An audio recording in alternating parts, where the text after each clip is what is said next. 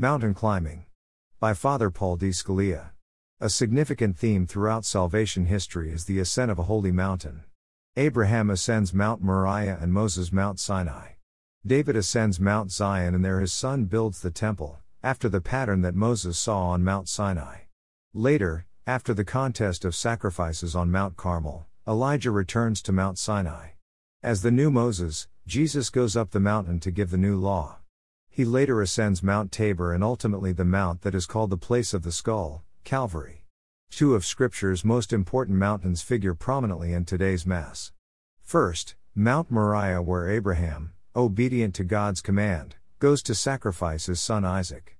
Genesis 22, second, Mount Tabor, where Jesus goes to be transfigured before Peter, James, and John. Mark 9 2 10, this tale of two mountains frees us from false notions about God and reveals what He desires for us. First, Mount Moriah. God put Abraham to the test take your son Isaac, your only one, whom you love, and go to the land of Moriah. There you shall offer him up as a holocaust on a height that I will point out to you. What kind of God would do this, would ask a man to sacrifice his own son? Jews and Christians have struggled with this question for millennia. But in Abraham's day, it wouldn't have been a pressing question. Human sacrifice was not uncommon in the ancient world. In fact, the practice surrounded Abraham. The command to sacrifice Isaac might simply indicate that Abraham's God is not much different from others. But the whole point of the scene is just the opposite. God is teaching Abraham that he isn't like those other gods. He brings Abraham all the way up there to impress upon him precisely this point that he doesn't require human sacrifice. This is strong medicine. It's aggressive treatment for serious spiritual illness. The events on Mount Moriah are the first commandment in dramatic form, the Lord in effect saying to Moses, I am the Lord your God, you shall not have other gods before me. Do not think that I am like the other gods, who require inhuman and barbaric things of you. False gods destroy us and lead us to sacrifice those we love. We don't fall into this today as did the Philistines, Carthaginians, or Aztecs. But we have our little gods, our petty little kingdoms of control, our comfort, possessions, wealth, and pleasure, our own will.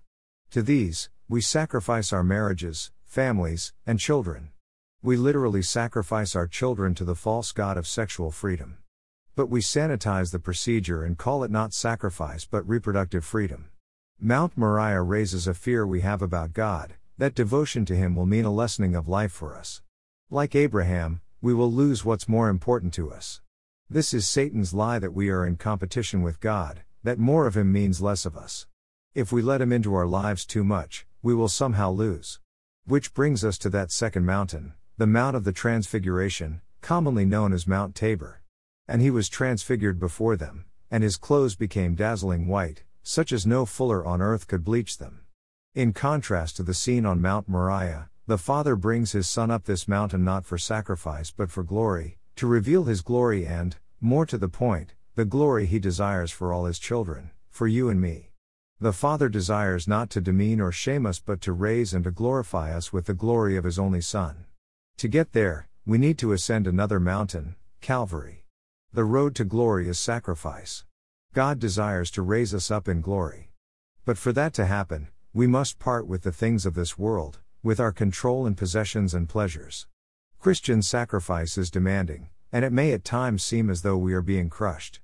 But sacrifice is not the end.